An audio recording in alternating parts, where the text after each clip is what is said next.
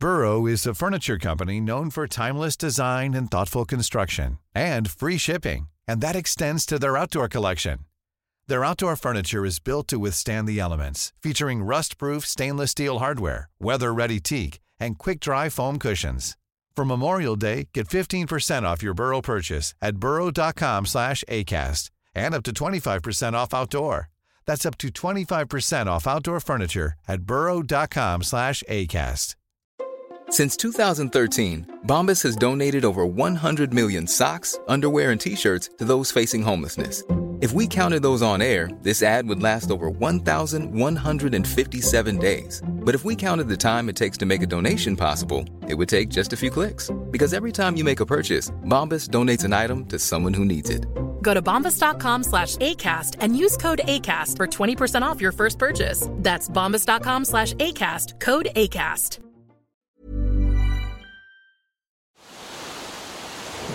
This is the Ocean Protect podcast, talking about the issues that face our oceans and what we can do about it.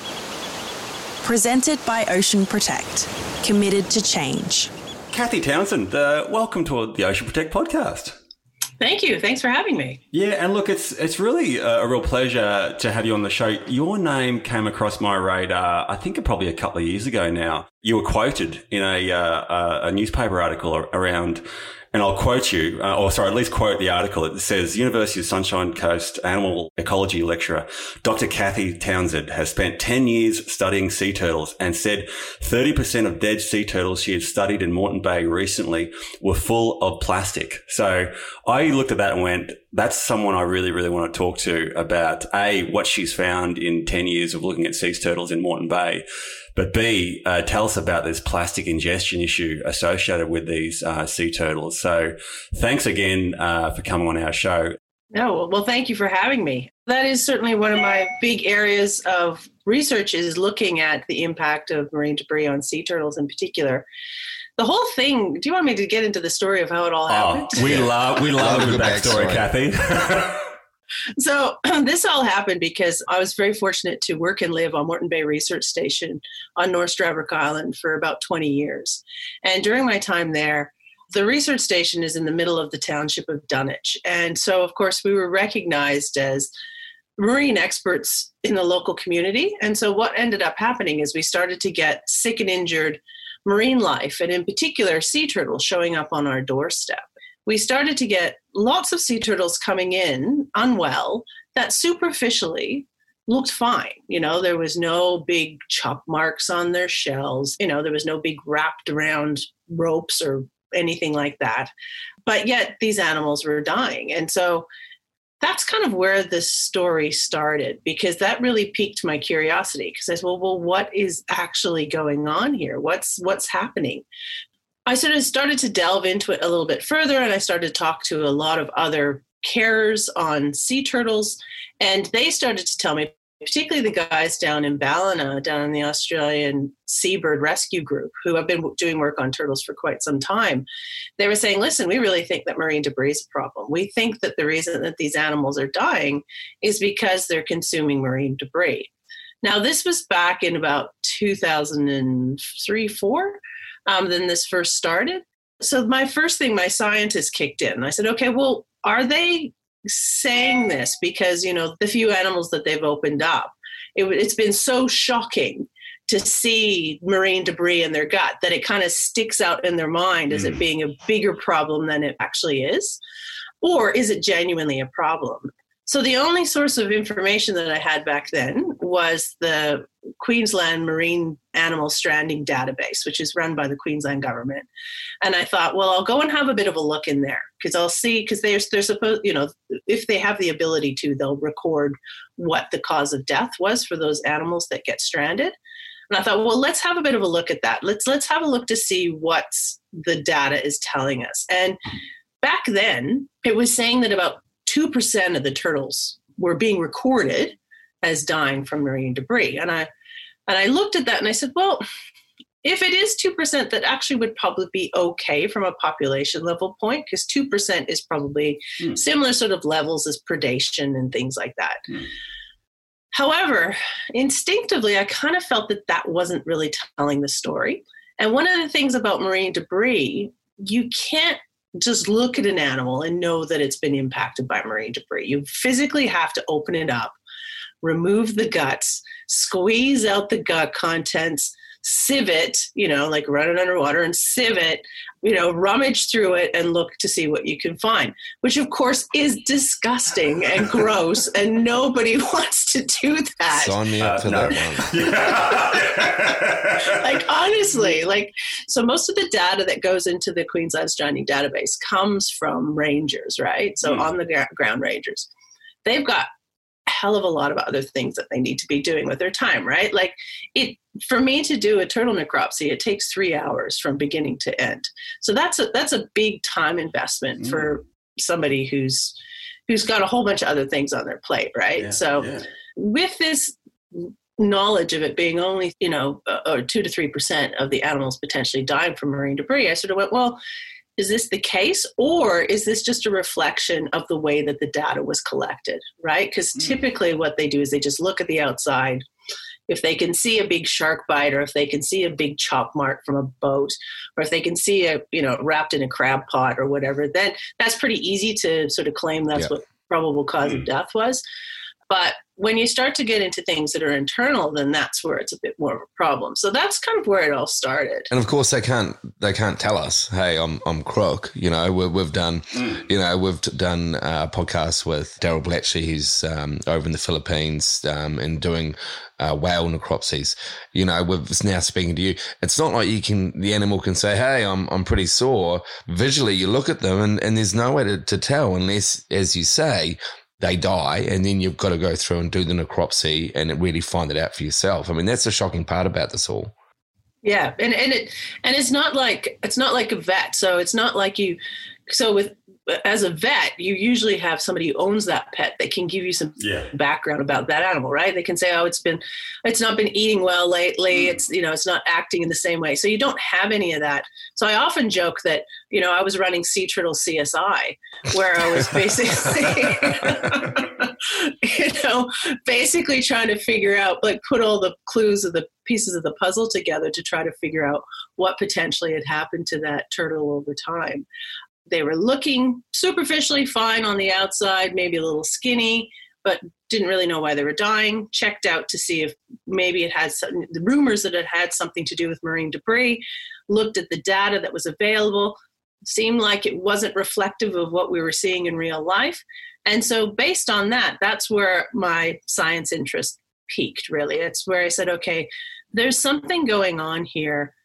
And I feel that we need to look into this much closer than it is at the moment. And back then, when I was talking to my other colleagues, several of them actually said to me, Why are you bothering? I mean, even if they eat plastic, it doesn't, it's benign. It doesn't, it's not a problem. It doesn't matter. It'll just go through anyway.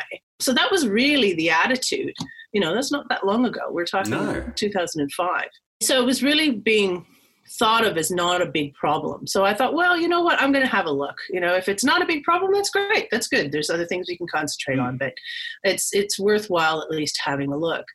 So I got myself all the permits and things to be able to go out there and start gathering these dead and um, stranded sea turtles that had washed up. Do you have to get a permit? Sorry, let's back up. You have to get a permit. Yeah, yeah, yeah.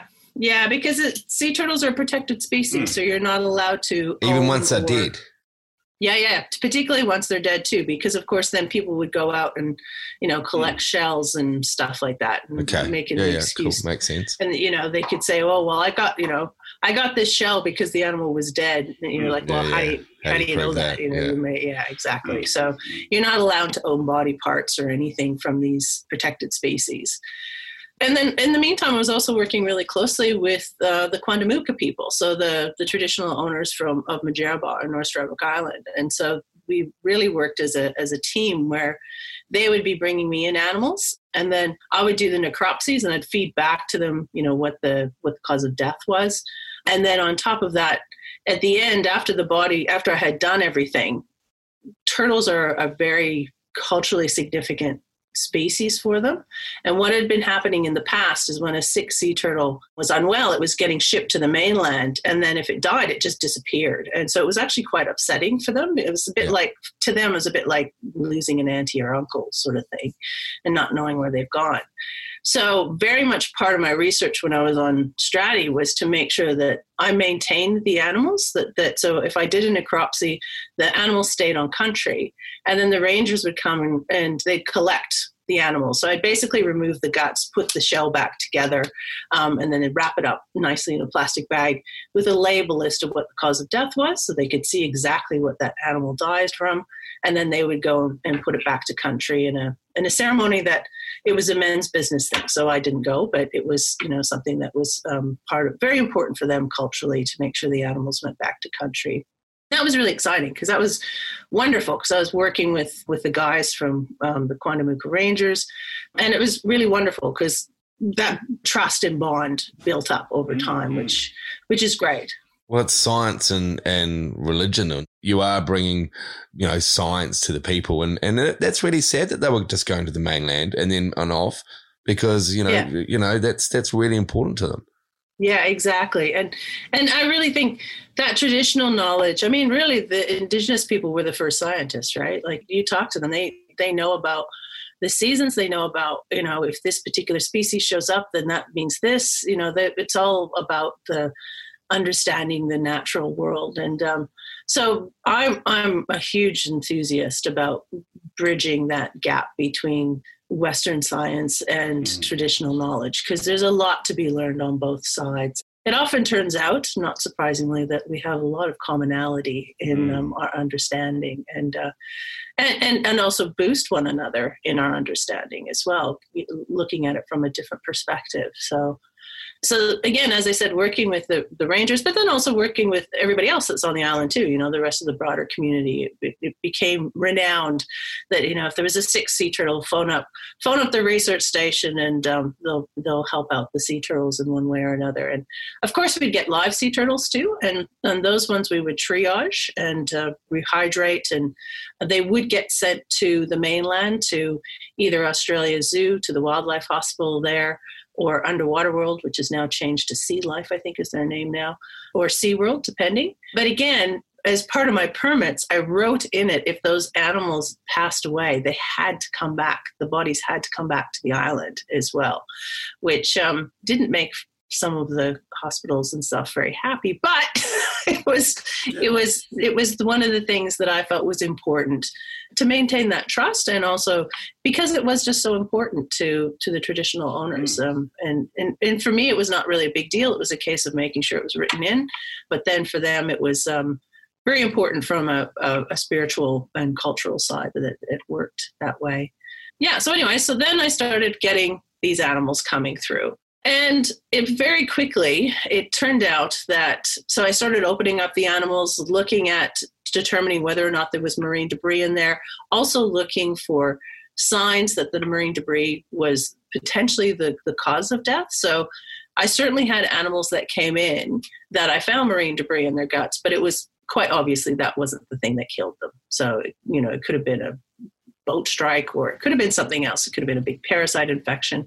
But I also was finding ones that had uh, substantial amounts of debris in their gut that was determined that that was the primary cause of death. And very, very quickly, instead of that 2% that we talked about previously, we're now talking closer to 30%, which, which even surprised me, to tell you the truth, because in the early days, I thought, well, it kind of feels more than you know what i'm seeing it feels like it's more than just you know 2% but I, in my head i was thinking maybe 10 but when it came out to be 30% and with some some of the animals so how old the animal really does affect the probability of the animal dying of marine debris. So the little guys that we call the lost years, which are just um, about the size of a, a small, like like a side plate, I guess. You know, if, if you think of a side plate, those little guys, ninety eight percent of the ones that I came that came through my lab had died due to ingestion of marine debris. So the little ones were really heavily being impacted. Why is that? Kathy? Is that because they're so small that their intestines or their, their organs are so small and a little bit of marine debris gets in there and, and, and, it's like if, if, if a baby, you know, ate a bit of Lego, you know, it could have detrimental results to it, whereas an adult could probably let it pass through. Is that the reason? Yeah, so it's there's a couple of reasons. That's definitely one is the physical side of the gastrointestinal system, so the physical size of it. The other thing is the lifestyle that these smaller sea turtles have. So cool. these these these small sea turtles are known as the lost years. And the lost year sea turtles are the ones that after this hatchling is run down the beach, it has this 72 hour automated swimming response. And during that 72 hours, it's swimming as far away from the coastline as it physically can. Um, and you can see this automated swimming response if you've ever had an opportunity to see hatchlings run down the beach and have seen somebody pick one up and they just keep going you know like even if you're picking them up they keep you know moving forward. They're trying to move forward. Their flippers are keep moving. So they're genetically hardwired to swim as fast as they can or as far as they can in 72 hours. Yeah yeah that's and amazing. Will, yeah they'll continue to swim for that full 72 hours. And then once they've got past that 72 hours and they how, far, how far do they get in 72 hours with those wee flippers? Well, it depends upon if they get eaten or not, I suppose. If you thought the only way to get a more defined jawline with natural looking results was through surgery, think again. Juvederm Volux XC is a non surgical injectable gel filler that improves moderate to severe loss of jawline definition and can help you achieve natural looking results with little downtime. Even better, this improved definition lasts up to one year with optimal treatment. No maintenance required. Improve jawline definition for a smooth, sculpted look with Juvederm Volux XC. For important safety information and to find a licensed specialist, visit juvederm.com. That's J U V E D E R M.com. Not for people with severe allergic reactions, allergies to lidocaine, or the proteins used in Juvederm. Common side effects include injection site redness, swelling, pain, tenderness, firmness, lumps, bumps, bruising, discoloration, or itching. There's a risk of unintentional injection into a blood vessel, which can cause vision abnormalities, blindness, stroke, temporary scabs, or scarring. Talk to a licensed specialist specialist to find out if it's right for you. Wow! Nice! Yeah! What you're hearing are the sounds of people everywhere putting on Bombas socks, underwear, and t-shirts made from absurdly soft materials that feel like plush clouds. Yeah, that plush. And the best part? For every item you purchase, Bombas donates another to someone facing homelessness. Bombas. Big comfort for everyone. Go to bombas.com slash ACAST and use code ACAST for 20% off your first purchase. That's bombas.com slash ACAST. Code ACAST. um, and it also depends yeah, yeah. upon the currents, of course. I mean, mm. yeah, you know, so once they get out there, they basically head out to open ocean and then they just start drifting the currents. And they can, they'll spend the next five to 15 years out there basically just drifting out and they can do an entire ocean basin you know like they can go from one side of the ocean all the way across to the other side of the ocean. And while they're out there they're basically floating on the surface and they're every time they come across uh, you know a, a bunch of debris all collected together or if they come across a jellyfish whatever they happen to find, they'll eat it. So they're sort of out in the middle of this vast blue desert, so to speak. And the food availability is not great. So they tend to converge into these areas where the currents also up like where upwellings are and where there's currents where there's a greater probability of food compared to other places mm-hmm. in the mm, mm, ocean. And so that because they're out there drifting around in this blue desert they're far less picky as to what they eat right? Because they don't know when their next meal is going to come around. So in the old days before we started dumping plastics into the oceans if they did come across something in these convergent zones it was probably going to be organic anyway. It may have been, yeah, you know, palm leaves or grass, or, you know, if it was terrestrial, it was still going to be organic, right? But now, these same convergent zones are generating debris, are generating this this stuff. But now we're we're looking at man-made polymers. So these younger sea turtles there's a couple, as I said, a couple of things happening. They do physically have a smaller gastrointestinal system, so it does mean if they do eat something, it's a higher probability for them to have an impact associated with it. But then, secondly, we've got this lifestyle where they're drifting in this blue desert. And whenever they come across something to eat, they'll eat it because they don't know when their next meal is going to come across. So that means that they tend to be a little less selective as far as what mm. they're consuming. And we can actually see that with the debris. We actually started to ask some of these questions. So the first question was Is it a problem? Yes, it's a problem. Okay, so 30% of the animals that were coming through the lab had so much debris in their gut that that was the primary cause of death. So that's a key point. So that, from my perspective, that's a staggering number. You've got a 30% of all dead sea turtles that you're finding in Moreton Bay are dying as a direct result of plastic ingestion. Mm. That's a staggering number. Well, it, it does sound staggering, but you know what? In some places in the world, it's actually much higher than that. So, some places off of um, South America, for example, 100% of the sea turtles that have been opened up in those regions have found they found marine debris in their guts. So, it's a worldwide problem. Even though you're saying 30% is staggering, that's actually on the lower end of what's happening globally. Um, it is a really, really big issue that 30%, are they, I guess they're dying as a direct result of plastic ingestion, but there are the rest of the, the sea turtles that aren't dying as a direct result of plastic ingestion. Do they still have plastic often in their bellies anyway? But I guess the primary cause of the death might not necessarily be the plastic in their bellies. Yeah, but that number is much, much smaller. So there was probably only about an additional four or five percent that had plastic in their gut, but that wasn't the primary cause of death. So right. Yeah. So that does happen as well. And actually, maybe we should let's. This might be a good segue to talk about this. So, yeah, yeah. Sea turtles can are impacted by marine debris in a couple of different ways. So, what they can either get tangled up in it or they can eat it. They can ingest it. Um, when they ingest it, a couple of different things can happen. It can either cause a gut perforation, which means that that item is sharp, and so it's poked through the gut's lining, and then the gastrointestinal fluids spill into the body cavity, and that creates septicemia, and the animal very slowly dies of, uh, of sepsis, which is, you know, not a very pleasant way to go. So that's one way that that can happen. The other way that they can happen is they can get a thing that's called gut impaction. And gut impaction is really common, much more common in sea turtles than it is in many other species. The reason for this is because sea turtles have these downward facing spines in their throat. I am sure you've probably seen them online, photographs of like looking down the mouth of a, a leatherback sea turtle, for example. It looks like a monster's cave with all these spikes facing downwards. All sea turtles have these downward facing spines in their throat. And the downward facing spines are there because all sea turtles love eating jellyfish. And jelly, I don't know if anybody's tried to bob for apples before.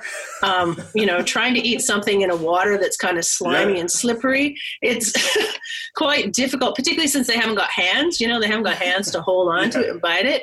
So with with jellyfish, when they go to bite the jellyfish, they take a bite, starts to move down the throat. But if they go to take, you know, open their mouth to take another bite, this the jellyfish slides back mm. out. So these downward facing spines are designed so that as the jellyfish gets swallowed, it sort of comes up t- towards the spines. Then when the, the sea turtle opens its mouth again, the spines will actually lock and prevent the jellyfish from sliding out of its throat. Then it, you know, takes another bite, swallows it a bit further, it goes down a little bit further, go to open up their mouth again, it starts to slip and the spines lock, preventing it from mm. sliding out. Which is fantastic for eating jellyfish.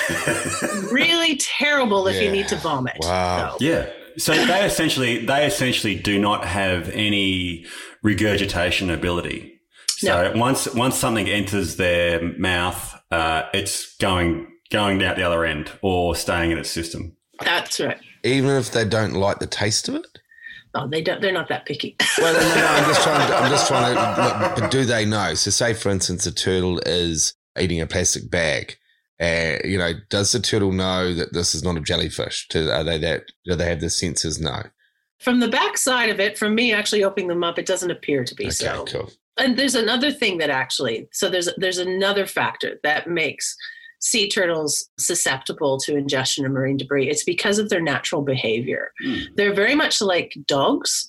They're very naturally curious and they actually will mouth things. So if they see unusual objects in their environment, like a dog, they'll actually mouth it and, and pick it up and play with it. And I've got in one of my other projects, we put out unmanned videos on top of cleaning stations on the Great Barrier Reef. And I've got multiple bits of footage where sea turtles are coming up and investigating the cameras by actually going over and, and giving them a bite. and these cameras, so it's the silver GoPro cameras in a mm-hmm. in a translucent case. So that's another thing. So they they have this behavior where they will naturally sort of test things out and mouth them and you know if, if it's crunchy i guess or whatever they'll decide to swallow it as well so that there's a combination of these factors that are going on here and i'm guessing a lot of the time some plastic items do visually look like a jellyfish as yeah. well so yeah. yeah so that so this is also you're basically following the line of our inquiry so we hmm. said you know we started to ask is it a problem yes are they all being affected equally? And we found that all species that were in our region, we found animals, so the loggerheads, the hawksbills, the flatback, the greens, every sea turtle that came into our lab, um, we found marine debris in all of the different species. So it's across the whole board, and it's certainly been recorded across the world. Every all, all eight of the world species of sea turtles have been shown to be impacted by marine debris. So it's not just one group. Um, and then I asked the question about the age, and that's where we got into the lost years thing. So the mm. younger ones are really heavily impacted. It starts to reduce as they get larger. The next thing we started to ask was Are the sea turtles actually selective for certain kinds of debris? With mm. that idea in mind, like the question you just asked about. Yeah.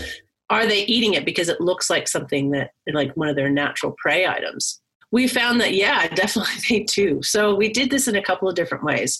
One of the first ways we did it is we looked at the debris we were finding in the sea turtles themselves and then compared that to with the debris that could be found both at sea and on land.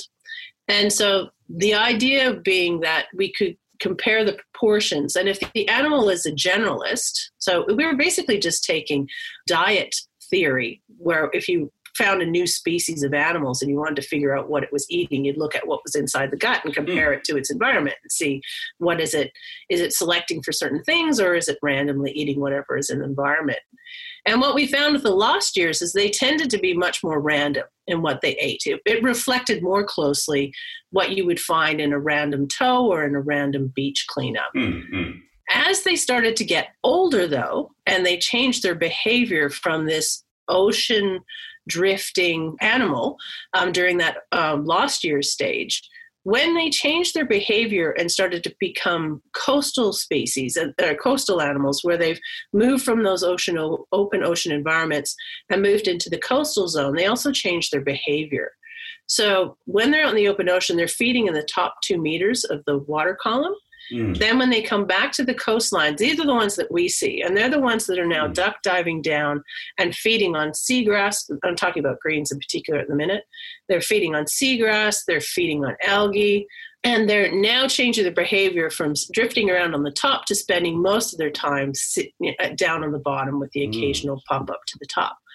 Those groups of animals, they are selective too, but in a different way. They're very selective. They much more prefer the soft film like plastic. So think of your plastic bags, your mm. cling wrap, um, those sorts of things, and balloons.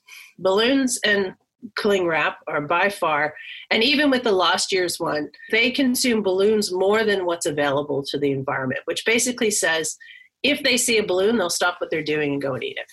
So this now leads us to that idea that because they're eating soft film like plastics and they're also eating balloons, the balloons that they're consuming are balloons that have gone up to the stratosphere, shredded, and then dropped back down to the ground Mm. again. I don't know if you've seen them. They they literally look like Yeah. a jellyfish, right? Yeah, yeah, absolutely. Yeah, yeah. We, we, our most recent podcast guest was uh, with uh, Dr. Morgan Gilmour, who uh, co-authored a paper just recently with Dr. Jennifer Lavers around the decomposition rates of balloons. Did you? I'm not sure if you saw that, Kathy. oh, I Um, haven't seen that. I'll have to catch that one. I Oh, know look- Jennifer well, so yeah. I'll have to Yeah, look, that but one but look in summary. Pre this study, there was a the only real, I guess, documented paper around balloon research and decomposition was a 1989 study put out, would you believe, by the the uh, American National Balloon Association. So no conflicts of interest there, obviously, but they they basically came to the conclusion, based on a very dubious study, that balloons break down at the same rate as oak leaves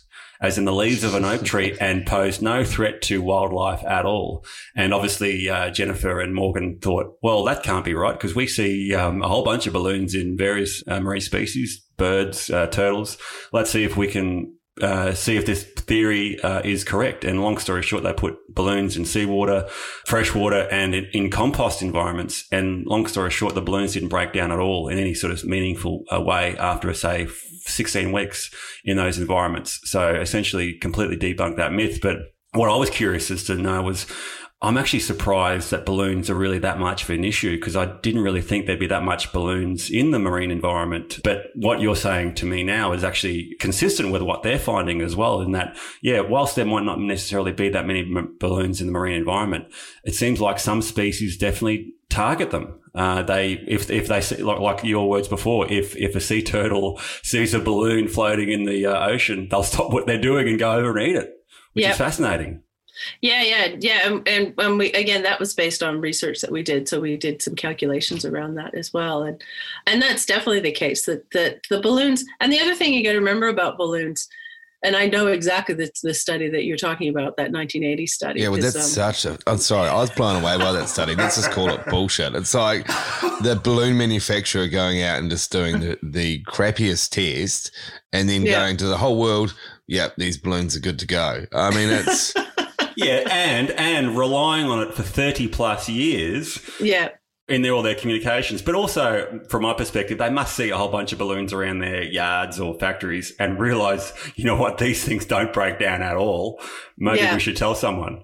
Yeah, well, uh, but well, in fairness, it can't. So I don't know because Yeah. I've I've got little kids and well, they're they're big now, but when they were little, like you know, they'd have a balloon and then they'd leave it uh, deflated, and they'd leave it, for example, on the railing of the deck, and then you know you come back a few weeks later and it's a melted mess. So it does have an ability to to break down in terrestrial situations it's the water that is the is the key difference and um, I, I i did i had students who did a similar sort of experiment with with jennifer and and um, her student did as well where basically as soon as you add water particularly once you add salt water it changes the ability of the latex to actually break down like think about it how do you preserve things like how do you preserve Wrap meat? it in salt. yeah wrap it in salt So that, isn't that how they used to do it with mummies? Exactly. So you Yeah. add salt, you add salt to things and it just reduces that decomposition rate in, in any way, shape, or form. And that's what's happening with the balloons as soon as you put them into a water environment. So you got to remember every balloon that gets released that's still potentially still out there now, right? So it's it's it's like compound interest where you've got all these things building up over time so yeah so again as i said so that's what we started to do. We started to look at well what is it that's encouraging sea turtles to potentially eat these? And we looked at the vision of the sea turtles themselves. So we looked at the debris compared what we were finding in the guts compared that to what we could find out in the oceans. And we found that they seem to be selective and they're selecting for soft plastics and they're selecting for balloons as well then we ask the question does color make a difference because of course there's lots of different colors that things of they're consuming and it turns out yes color makes a difference too Well, what So color do they like? so they prefer white and clear Yeah, that's right. We, that we that we learned that too. Yeah. Yeah, which is not surprising because again, that's back to that idea of it looking like a jellyfish. You know, it's Good old it's looking fashioned like some- jellyfish. yeah, let's good, go get good old some of fashioned. and it's quite funny. We've a colleague of mine worked with National Geographic, and they had put these critter cams on a whole bunch of sea turtles in Moreton Bay, in the hopes that they were going to get images of or footage of the sea turtles feeding on Lyngbya, which was this outbreaking microalgae or um, cyanobacteria at the time. And they got no images of that, but what they got was just these green sea turtles just completely chowing down on jellyfish because there was a jellyfish bloom in the bay at the time. And at that stage, they didn't realize that green turtles in particular ate jellyfish as much as that they did so that because normally if you do a necropsy a jellyfish just turns into mush so you mm, can't yeah. really see it yeah. very well so all of a sudden they realized that holy moly like jellyfish are like crack to sea turtles. they will literally stop what they're doing and ah! feed on them. So, so uh, that so because of that, you know, that again, this is a behavioral thing. This was all lining up with what we were seeing on the inside. Yeah, because you start going through your research, just listening to the story. Yep, tick that box. Yep. Okay. Tick that box. So, you know, it's really starting to tell a story here. And, and, and you guys must have been going, wow, I think we're really onto something here. That was literally what was happening. Thanks for listening to the Ocean Protect podcast. Episodes are released weekly, and the next episode will feature part two of this chat. If you'd like to find out more about us and what we do, check us out at oceanprotect.com.au.